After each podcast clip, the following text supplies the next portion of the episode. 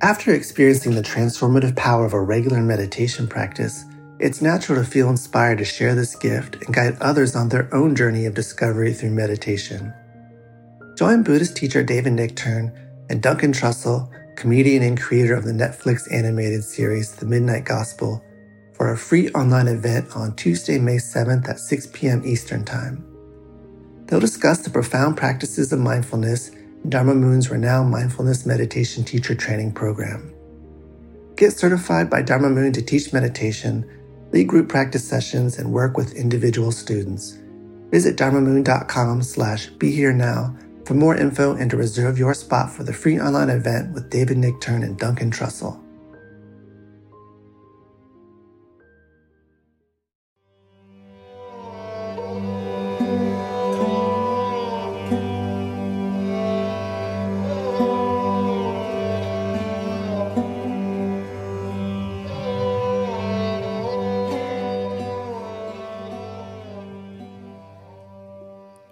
Welcome back to Ram Dass Here and Now. I'm Raghu Markus.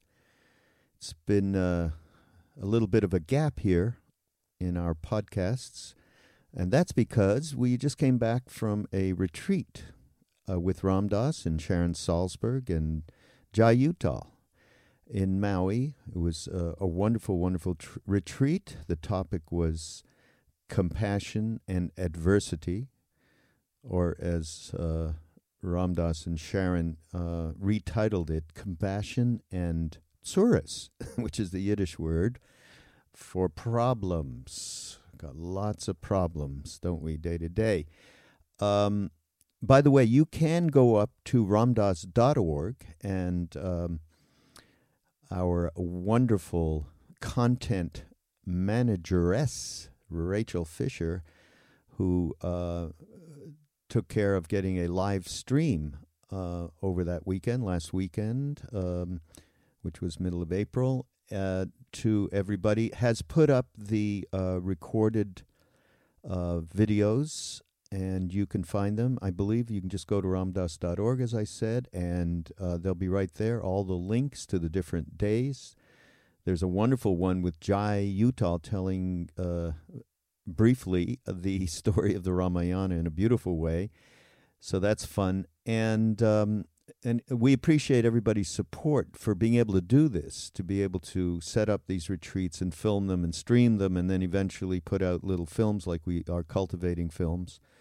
Last one, by the way, was cultivating intuitive faith and true surrender, featuring K.K. Shah, our family member from India. That's up there as well and we appreciate your support through donations. So please continue. Uh, this talk uh, from Ram Dass is called Sex and Spirituality. And um, he says some great things uh, in this talk around working with that energy.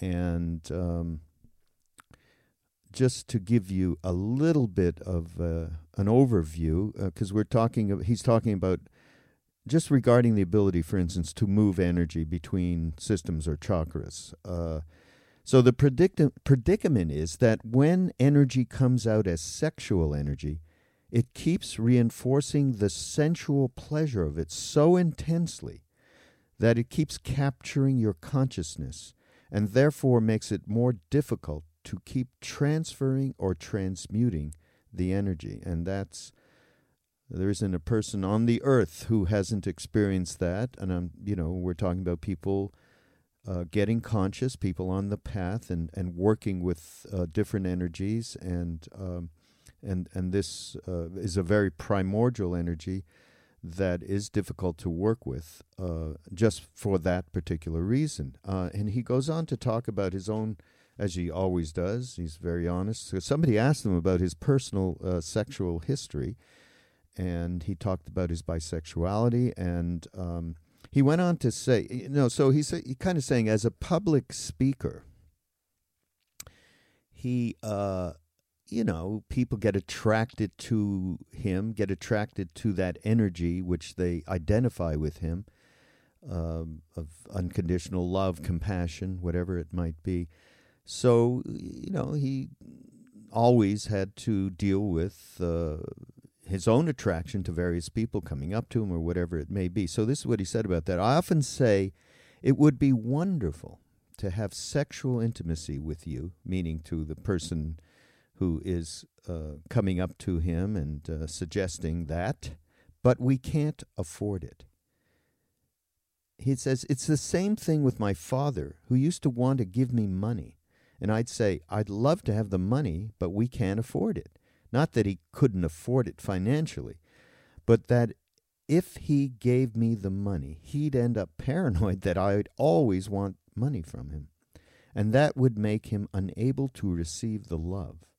And I really felt our relationship couldn't afford it. Um, what I feel other times is that where we are in our cultural development, Often we can feel those feelings, but if we act out on them, we're both going to get caught and it's not worth it. So this led me to. I read this book uh, quite a long time ago, and it reminded me of something in this book. Uh, I'll tell you where it's from, but uh, this uh, this is a, a little passage from this book. Normal people don't realize that with every sexual act they transfer impressions into each other. Karmic impressions are powerful, and all they seek is an avenue to express themselves.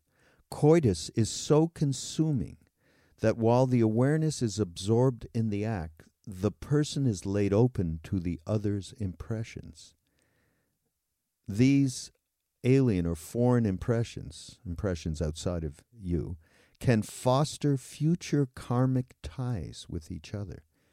Normal people don't realize the extent of the tangled web that their acts weave about them. I mean, an, an amazing statement. I remember reading it way back when and thinking about all of my own picadillos, is a word, and unthinking and unconscious uh, getting together. You know, obviously, when you're young, you never think of shit like this. You just don't.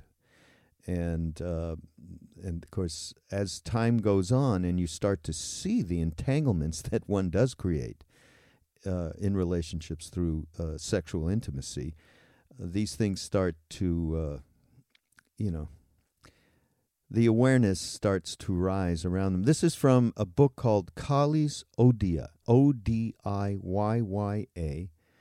It's a shaman's true story of initiation. It's, it's, um, th- this took place earlier part of last century. I don't even know if they still. Th- there was villages in, in West Bengal where the, there's a huge devotion to Kali, that fierce uh, emanation of uh, mother, and uh, and in so these kids grow up in these villages, and there's always a there's a shaman, there's always a guide, and there's it's all very very uh, conscious day to day life, and they uh, train and they do tantra, and they train. Um, you know, uh, children, well, children, as they get into, uh, you know, 18, 19, 20 years old, they train them in in um, in conscious tantric uh, sex. Uh, one of the, just I'll, I'll read something else. I don't know if you're going to be interested, but uh, it it just suggests stuff. Uh, so an aspirant of freedom. So that is the result of of you know the uh, the hoped for result of tra- tantra. An aspirant of freedom has to reconcile his or her sexuality with the yearning for freedom. It is a mistake to think that the aspirant can arouse his or own kundalini during ritual sex. Each partner does it for the other, just as it is rare to be in the present presence of a selfless teacher. It is equally rare to be with the right partner, without the partner's selfless devotion to purify oneself before surrendering to the other, the aspirant can drag his partner into bondage, bondage from the powerful impressions transferred during the ritual. Hence the need for the aspirant to undertake rigorous self purification to protect the partner, to attempt to arouse Kundalini with sexual energy without eliminating these binding impressions is to plunge both partners into bondage instead of liberation. So, you know, I think in the West, this is, you know, I, have always thought that uh, any attempt at Tantra uh, is because uh, uh, of what Ram Dass, uh, what I quoted from him just before, that our proclivity to um, to engage in the pleasure, to get lost in the pleasure, is prohibitive, prohibitive in relation to doing uh, conscious tantra yoga, and I think it's be very very difficult now. So there's uh, obviously this is a, a yogic practice that uh, is real and has real merit uh, it just depends, you know, a lot of these things depend on the times that we're in.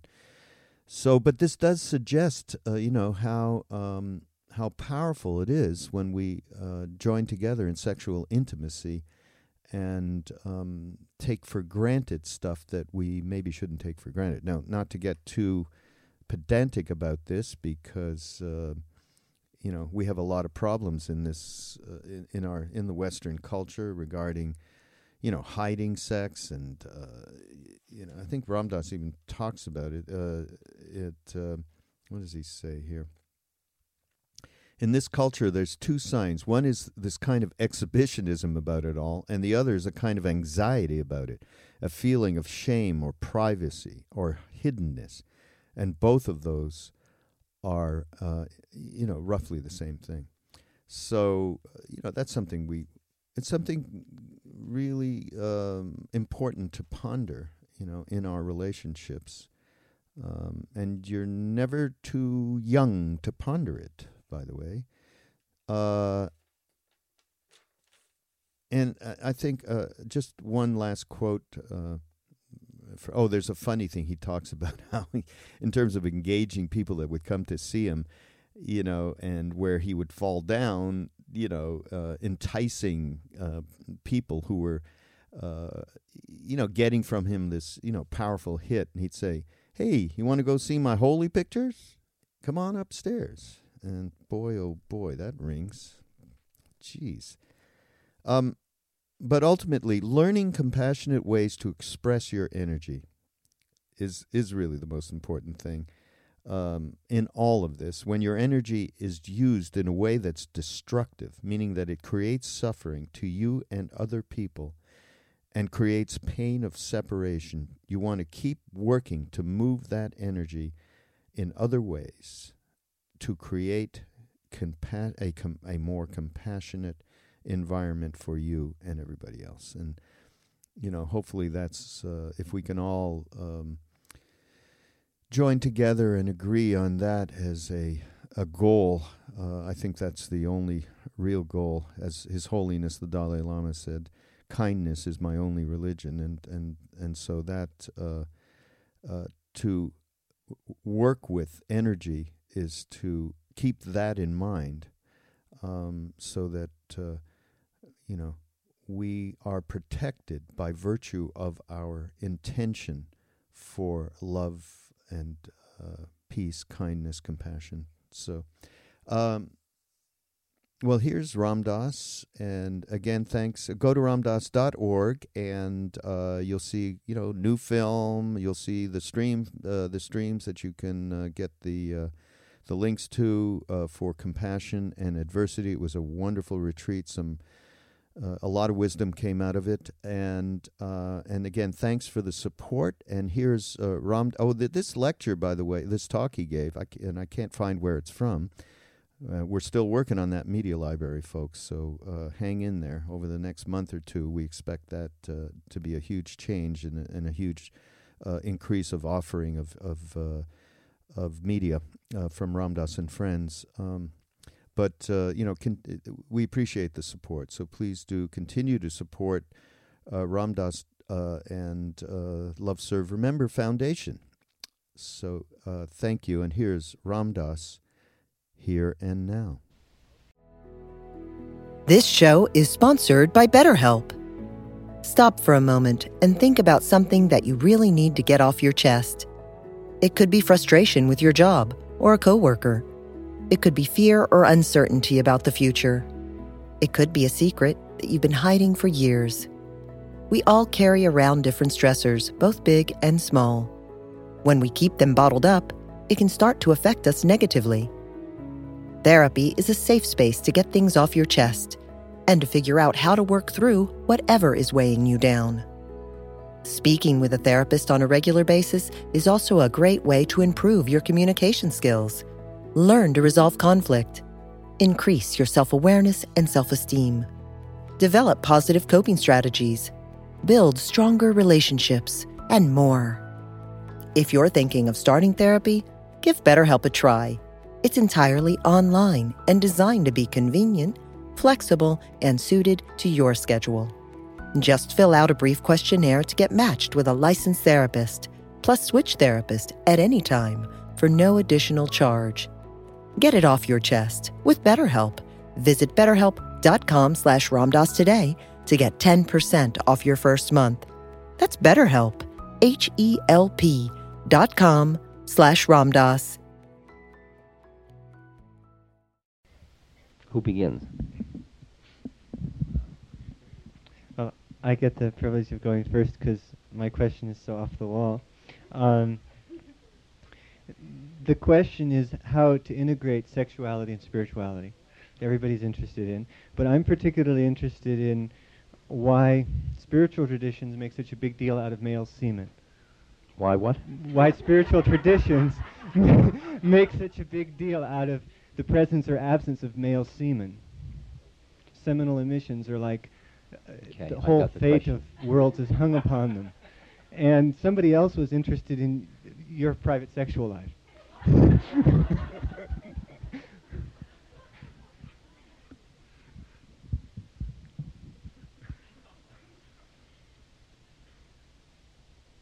In answer to the first part of your question, the um, the nature of pran or or energy in the subtler form of energy, as that energy um, is expressed at each of the chakra levels, it comes out in a grosser or subtler form, and in certain um, uh, exercises that involve pranayam and um, working with the sushumna in the spine, um, the yogi um, brings the energy to the second chakra, and then as the um, ejaculation starts, draws it back in and draws it up the spine, and it takes that energy and moves it into a finer and finer energy, which is used in a transformative way, so that a lot of the um, feeling of uh, horniness in our culture is that the energy comes up to the second chakra and it gets sort of stopped there. There's kind of a, a top on the thing, and it can't move up the spine any further because the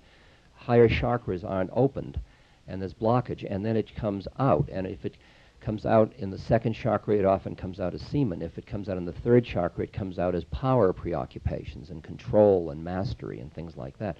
It's just the same thing. It's the same energy. It's just where the how the energy is manifesting. So the whole idea of yoga, in terms of energy systems, is transmuting the energies that come out on one of the chakras so that they all the chakras are ultimately open. But in order to do that, as a practice, you draw this energy back from the lower chakras and move it up the sushumna, so or up the up the tract, so that it comes out in and helps open the upper chakras. Like if you focus up in the ajna and keep drawing the energy up, it'll start to get very pulsing and hot, and after a while, that chakra will open, and then you get all of the blessings and curses that go with that chakra. And um, ultimately, of course, you go to the thousand petal lotus or the final um, opening of the chakra, and you then merge back into the one. That's all the yoga of energy, or working with the energy. Um, and um, Nandu, am I doing all right on this? Thank you.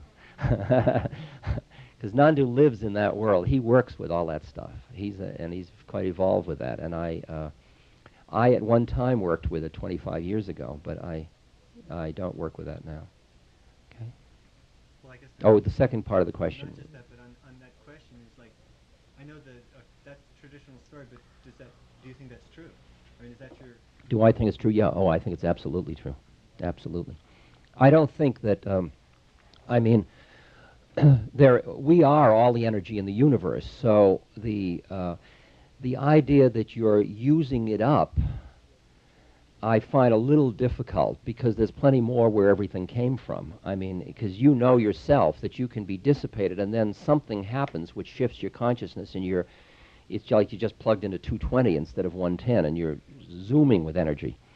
So it's just the ability to move energy between systems. The predicament is that when the energy comes out as sexual energy, it keeps reinforcing the sensual pleasure of it so intensely that it, it keeps capturing your consciousness and it, it, it makes it more difficult to keep transferring it. So it is renunciation in the service of liberation from renunciation, really. It's just a strategy. It's just a strategy. It's not good or bad, it's just a strategy. But there's an abundance of energy, and, and uh, uh, I often see people that are just they just can't they can't move it. They can't open the energy, and I'll often encourage them to like breathe in through their pelvis and breathe out through their abdomen, and then breathe in through their abdomen and breathe out through their heart, and just keep moving up to their the throat chakra and so on. Just keep moving the energy up. Okay, because we start out after we've closed down with just roughly most everybody's functioning with the first three chakras open and everything above it. And the beginning of awakening is the beginning of the opening of the fourth chakra, as you know. And then you start, when the anahata starts to open, then the real appreciation of the ability to empathize with another person, the real quality of compassion starts to be expressed. And then there's a whole new kind of energy. And what we're talking about in Seva and what um, all the groups will be talking about this afternoon, in part, is how to serve from the fourth chakra, how to integrate those things. Uh, the other part of the question. Well, I think that you got to write some, some privacy Well, that's your personal opinion. I don't. I don't have any need for privacy. I mean, I. I want details.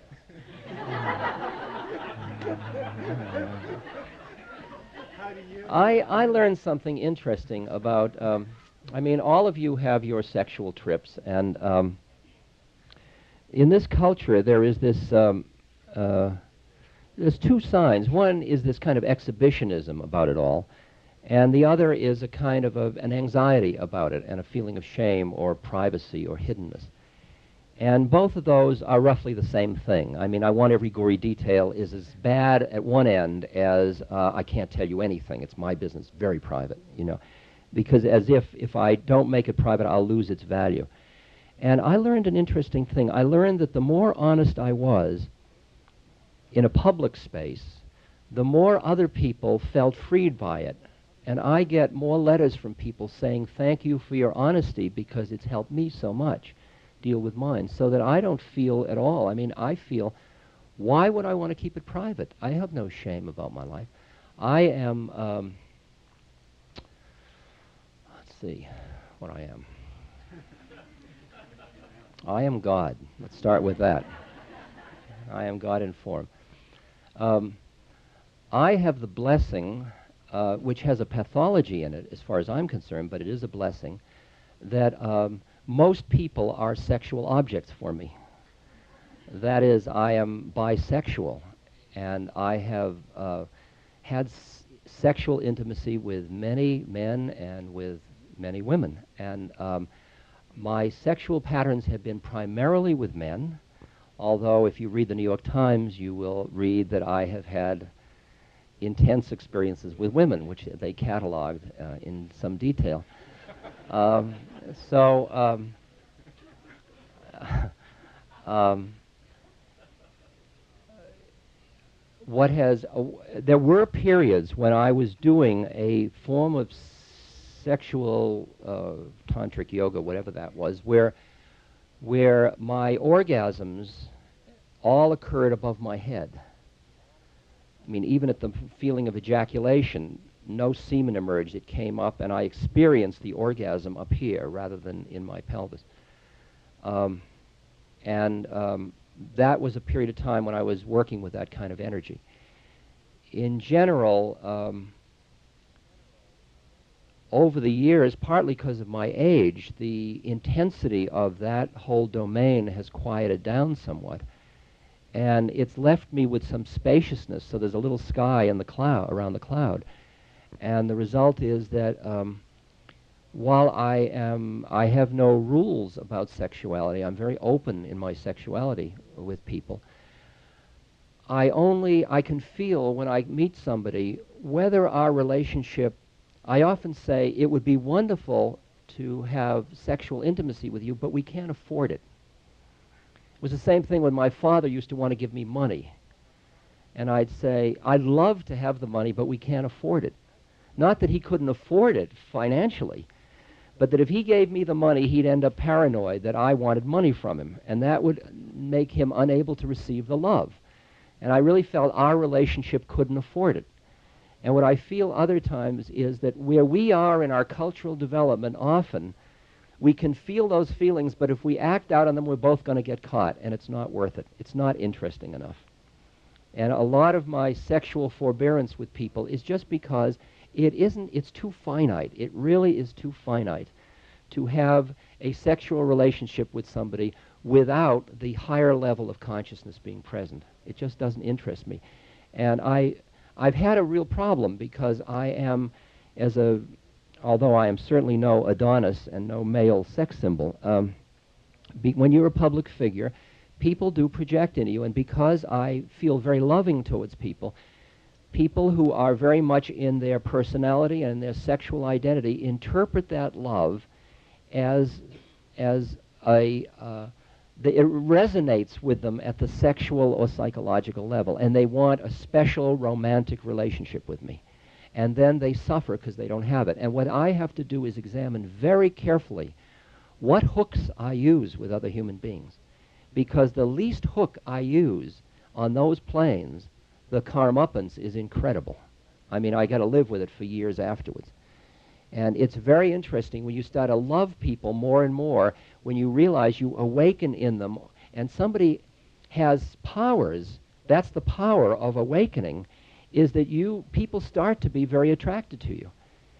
And when the flower blooms, the bees come uninvited, and people get more and more attracted, and they want you, and they want to possess you because it feels so good.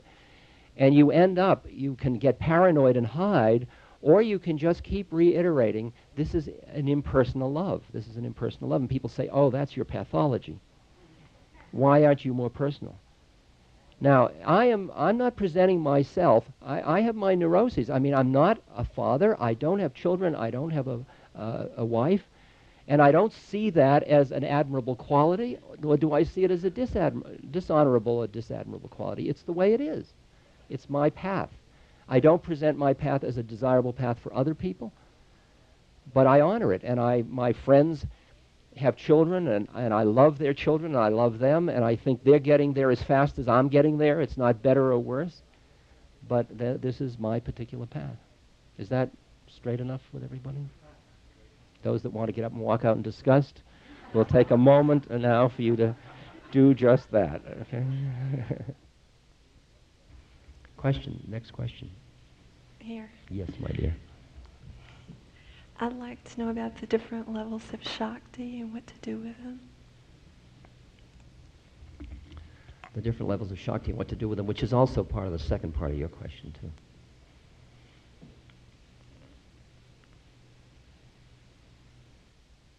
Uh, how you use the energies in your body, or the energies that are available to you.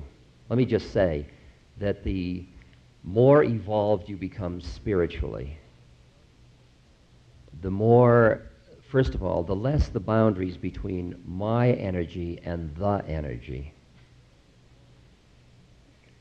And the more you understand that you're like a, an accountant, a sort of a, a chronicler of energy that is going through one particular subsystem but your awareness isn't identified with that subsystem so much so that your awareness is part of the energy, even though this container may be finite in which energy it works with. That's an abstraction. Now to, con- the concrete. The energy in the system, uh, one of the models that's often used are the chakra systems are the seven chakras or seven energy centers in the body. And because of karma, because of the mind and the clingings and the nature of the karma includes more than the mind, it also includes the body chemistry. Because of that, there will be a predisposition in you at any moment for the energy to focus on one or another of the chakras. I'm doing it this within the chakras. We could use other metaphors, but we'll use this one at the moment. And when that chakra, when the energy focuses on that chakra, it manifests and creates it.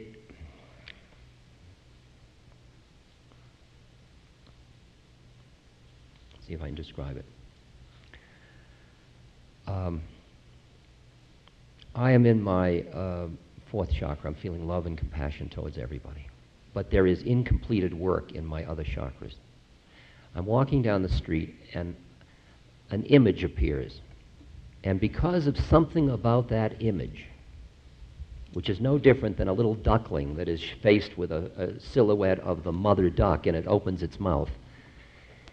At some point, an image appears and it crosses my line of vision, and sexual excitement occurs.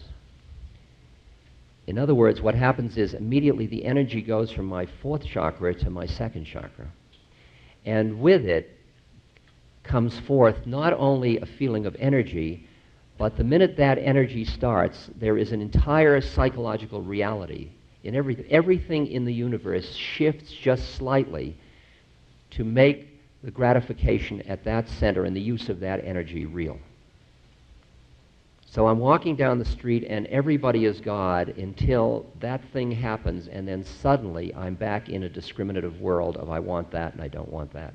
And everything else starts to be how can I make it and how can I get that gratification? And it just shifted. I just moved from one chakra to another. And at that point, as I've said in my lectures, I will do anything when I'm in that one deeply. Like, wouldn't you like to come up and see my holy pictures? I mean, I will. I will use my spiritual identity and everything for gratification there, you know. It's important that we go through this together. It's a tantric exercise, you know. And really, I'm just horny. And um, so, um, and I noticed the way, in the interesting way, I was used to travel with Swami Muktananda, who had the, uh, who was a Siddha Yoga. He had the capacity to aw- awaken Shaktipat. In other words, he could force the Shakti to be activated with a glance, with a thought form on his mind in another person. It's a power, and you can develop that. It's like a focal point, just the way you awaken your own Kundalini. When you do pranayam to awaken Kundalini, you do breathing exercises, and then there's a point where you hold the breath, and then you focus on the bottom of the spine, right by the coccyx, and you, coccyx, and you hit it with your awareness in a certain way, and it awakens the energy, and the energy starts to climb through the sushumna, which is the spiritual psychic thing in the spine. And then you will start to feel all these symptoms at each chakra as it goes up until it arrives at a chakra that's closed, that isn't open. And then it blocks, and then it goes out in something. And I watched in, we were in um, uh, Australia I remember. And there were about 20 people in the room. And uh, they were all sitting, and uh, Muktananda was up in front just strumming his dotara, his two stringed instrument. And he was, it was kind of a sleepy afternoon, and it was suburban Melbourne. And there were these people there who had just come for their lunch hour to hang out with the passing guru. And I noticed that at one moment a, um, a gentleman, a very large, portly gentleman with a blue serge suit and a Phi Beta Kappa key on him. He was sitting there just looking, and suddenly his hands started to get into these most extraordinary mudras. And, um, and he was just going through one mudra after another. And I looked at his face, and there was a look of perplexity on his face. And right next to him, there was a fellow that looked professorial. He had a tweed jacket on and a pipe in his pocket, and he had a professorial look. And he suddenly stood up and he started to dance. doing these beautiful Indian dances with confusion because it was clear he didn't know how to do those dances. And there was a, another couple, which was a secretary and her boss, and the secretary had just come, not particularly interested, but just come with her boss, and she was sitting cross legged with some difficulty. And suddenly she started to bounce across the floor. And the look on all these faces was looks of absolute confusion. And when the whole, I suddenly felt like I was in the back ward of a mental hospital. I mean, it was this bizarre situation. And when it got too weird, he would just like flick his eyes or close it, and the whole thing would stop. And what I lo- learned was that, um, and there's a list, he's got a list of when the Mother Shakti awakens, what kind of symptoms you'll have, and there's 23 of them. And different people respond to different ones. And what you find is that what happens is the Shakti, when it awakens, moves up, and then it comes to a place where it's blocked, and it, it, hits against it, and it'll start to come out. And it'll come out with sexual obsession, with power obsession. I mean, most of the people that are busy with power, ego power, it's because the fourth chakra isn't open and they have a lot of Shakti. And they put all that energy into money and power and liyaya coconuts. See? And then somebody at the second chakra puts it all into sexual gratification. And uh, when you have a lot of Shakti, it becomes very disruptive because the patterns become obsessive, they become compulsive, they, uh, they uh, walk roughshod over everybody because until you get to the fourth chakra, there's really no compassion for anybody else. There's just a need for your own gratification in the use of that energy. So, part of the process is constantly working to keep moving the energy through the system so that when somebody has the energy, say, pouring out of the third chakra in power, and they begin to be aware of their predicament. If they're not aware of their predicament, there's nothing to be done because they don't, they're not awakened. But once they're aware of their predicament, they can start processes of breathing, for example, of breathing in through the, the abdomen or the belly right there, and breathing out through the heart, and moving their awareness up, and then starting to do the metta meditation and the loving kindness meditation. And just keep taking and opening the next chakra up. Just keep working with opening that and practicing it and studying and reading and doing everything to move it all into a, a way where the energy balances more and comes out more. So the process is getting to the point, not getting to the point where there's no energy in the lower chakras, but getting to the point where it isn't stuck in one of the chakras so that they're all open so that it's coming out of all of them, but all of them in an appropriate way so that it's not obsessive in any one of them. So it's just the process. And a lot of the practices, like when we do devotional singing, when Jai leads singing, years ago when the singing was led, it would turn into this sort of emotional, hysterical frenzy, and everybody would go out and screw on the grass. I mean, they couldn't not do it because it was, there was so much sexual energy in the room when people were chanting that they just. I think it was before your time. I mean, uh, it was in the old days when I used to lead the chanting.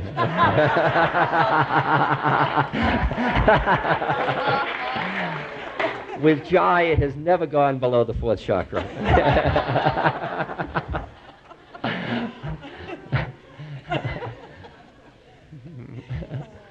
but it was interesting that, I mean, in, in my lectures, I used to lecture, and people would get so stoned at the lecture you know, on either one puff of my joint or, or just on my whatever it was, that they go out and then they took that energy and they brought it into the chakra that was, and they go out and rape and pillage, you know. I mean, that, because they had all this energy, what were they going to do with it?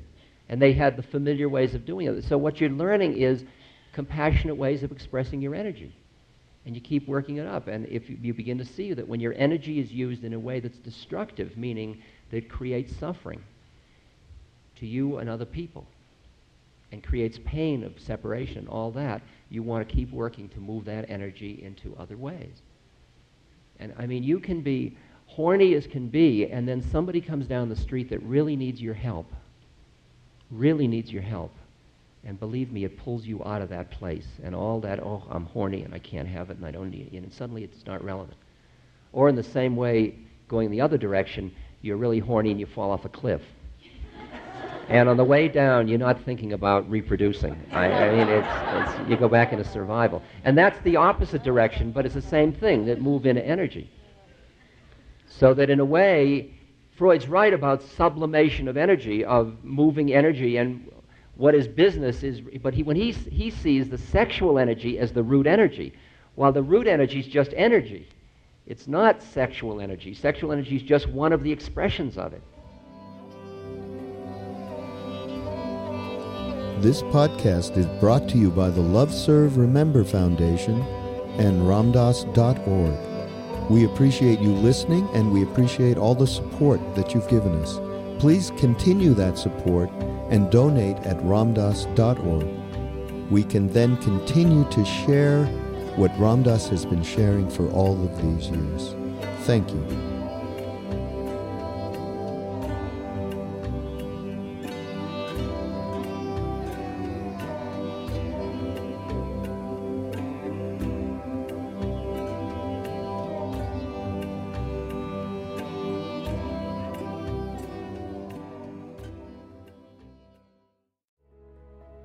This show is sponsored by BetterHelp. What do you need to get off your chest? We all carry around different stressors, both big and small. When we keep them bottled up, it can start to affect us negatively. Therapy is a safe space to get things off your chest and to figure out how to work through whatever is weighing you down. It's also a great way to learn to resolve conflict, develop positive coping skills, and much more.